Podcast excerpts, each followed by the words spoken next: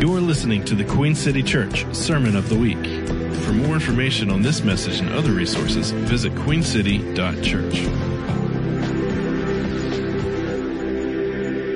I would like to invite uh, Laura Dickerman this morning. She's going to read some verses of scripture for us.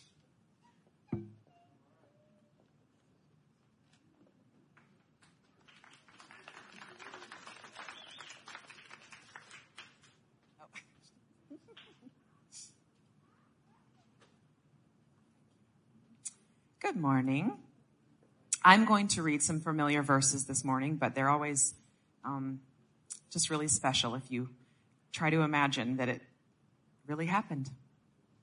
This is from Luke chapter 1, starting with verse 26. During the sixth month of Elizabeth's pregnancy, the angel Gabriel was sent from God's presence to an unmarried girl named Mary, living in Nazareth a village in Galilee. She was engaged to a man named Joseph, a true descendant of King David. Gabriel appeared to her and said, Grace to you, young woman, for the Lord is with you. And so you are anointed with great favor. Mary was deeply troubled over the words of the angel and bewildered over what this may mean for her. But the angel reassured her, saying, Do not yield to your fear, Mary, for the Lord has found delight in you and has chosen to surprise you with a wonderful gift. You will become pregnant with a baby boy, and you are to name him Jesus. He will be supreme and will be known as the Son of the Highest, and the Lord God will enthrone him as king on his ancestor David's throne. He will reign as king of Israel forever, and his reign will have no limit. Mary said, But how could this happen? I am still a virgin. Gabriel answered, The spirit of holiness will fall upon you, and Almighty God will spread his shadow of power over you in a cloud of glory. This is why the child born to you will be holy and he will be called the Son of God. What's more, your aged aunt Elizabeth has also become pregnant with a son. The barren one is now in her sixth month. Not one promise from God is empty of power, for nothing is impossible with God. Then Mary responded saying, this is amazing. I will be a mother for the Lord. As his servant, I accept whatever he has for me. May everything you have told me come to pass. And the angel left her. Fast forward. During those days, the Roman Emperor Caesar Augustus ordered that the first census be taken throughout his empire. Quirinius was the governor of Syria at that time. Everyone had to travel to his or her hometown to complete the mandatory census. So Joseph and his fiancee Mary left Nazareth, a village in Galilee, and journeyed to their hometown in Judea to the village of Bethlehem, King David's ancient home. They were required to register there since they were both direct descendants of David. Mary was pregnant and nearly ready to give birth. When they arrived in Bethlehem, Mary went into labor, and there she gave birth to her firstborn son. After wrapping the newborn baby in strips of cloth, they laid him in a feeding trough since there were no available space in any upper room in the village. That night, in a field near Bethlehem, there were shepherds watching over their flocks.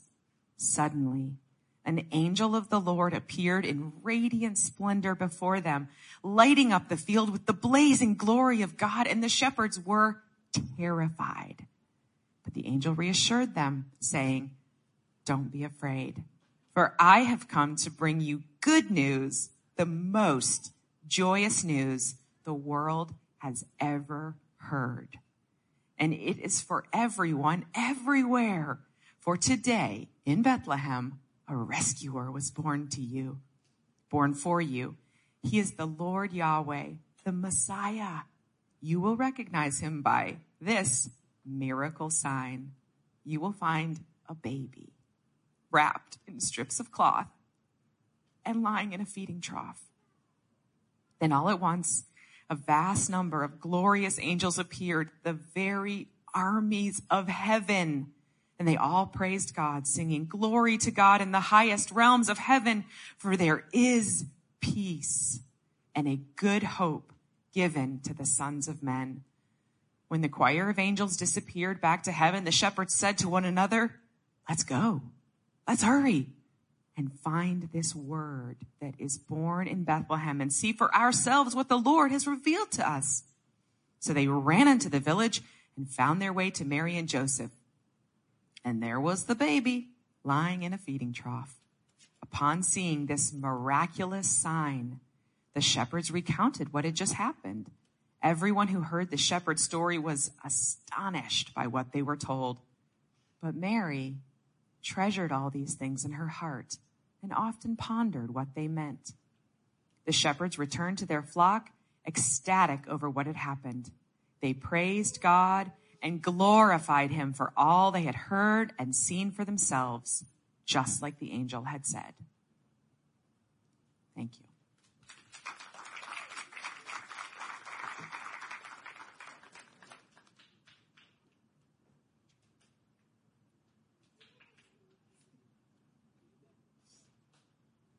So good. That's the good news. So let me ask John Mark if he's going to come and share for a few moments.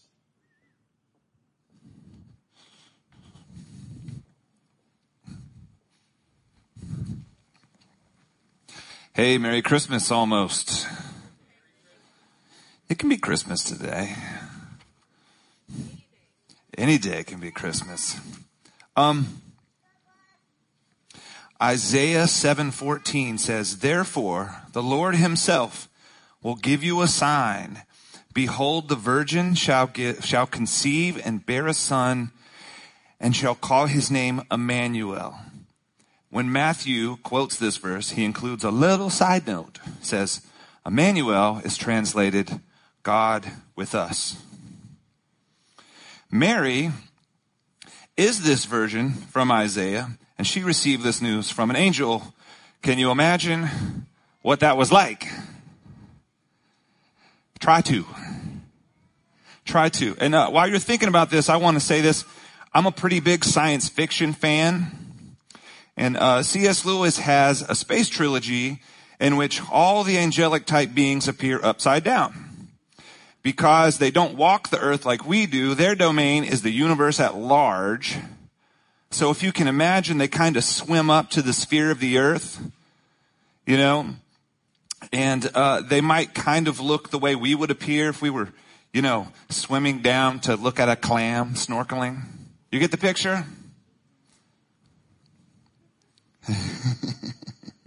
to us, they would appear swimming down towards us from the sky. I mean, clams and starfish don't have eyes, but if they did, that's maybe what it would look like angels swimming down to us from the sky because the earth is just a floating ball to them, right? Well, so with zero scriptural evidence whatsoever to support this, I, for fun, would like to imagine that all angels in scripture are upside down. Are you cool with this?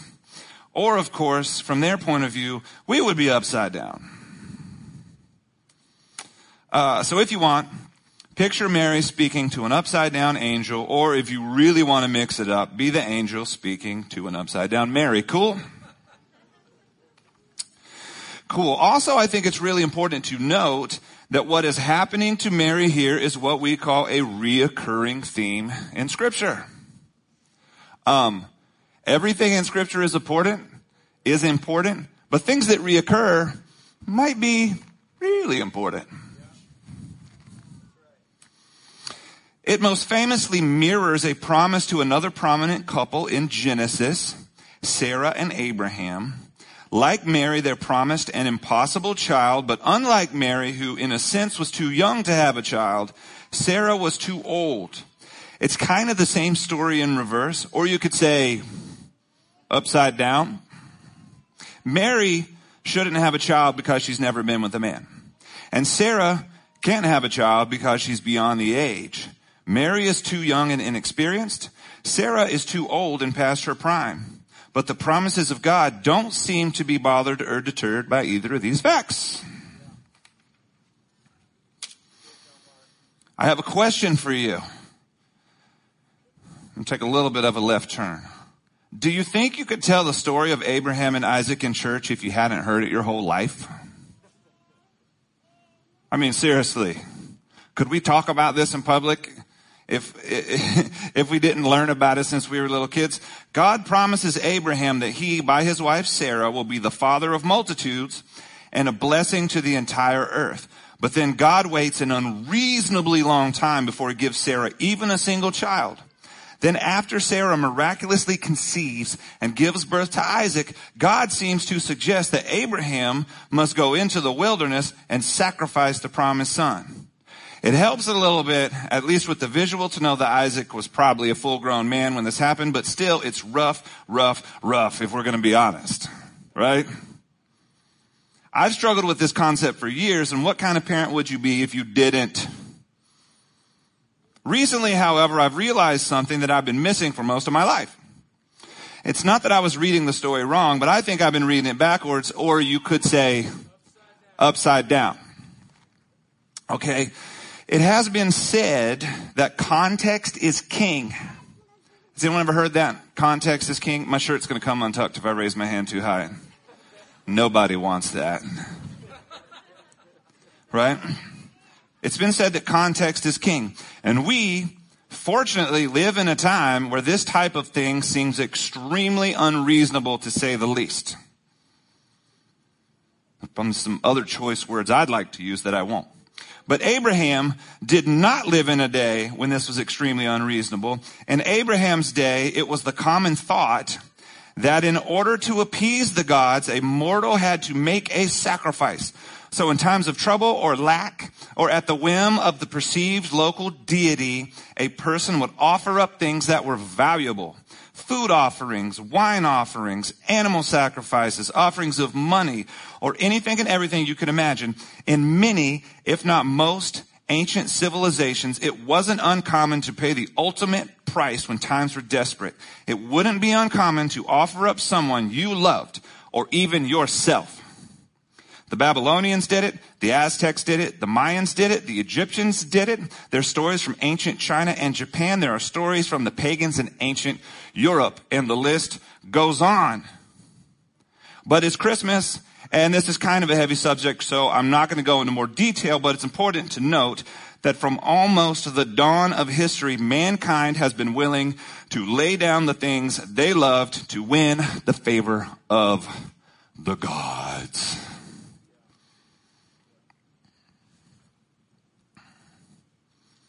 So you see, Abraham's willingness to make an offering was never the headline, in my opinion. There's little unique about this. What is unique is that God said to stop.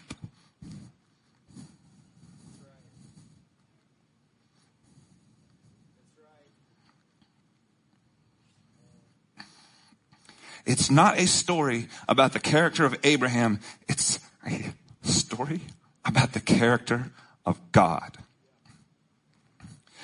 Okay, what does this have to do with Christmas? Everything. It has everything to do with Christmas. We have forever been reaching, striving, clawing at the stars of heaven for significance. Willing to do whatever had to be done to gain the favor and attention of divine powers. Then suddenly there's this moment in time when a big G God steps out from a sea of little g gods and turns the story upside down. Are you ready? Instead of demanding a sacrifice, he gives you one.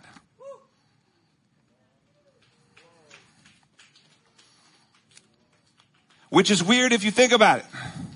But remember that Paul calls Jesus the image of the invisible God, which means that God isn't offering up his son in any way that he isn't also offering up himself. So if Christ is born in a barn to a couple of refugee kids in the presence of animals and blue collars, blue collared workers from the graveyard shift, then it must mean that Christ is also born every day. Even to the uninitiated, to the spiritual virgins,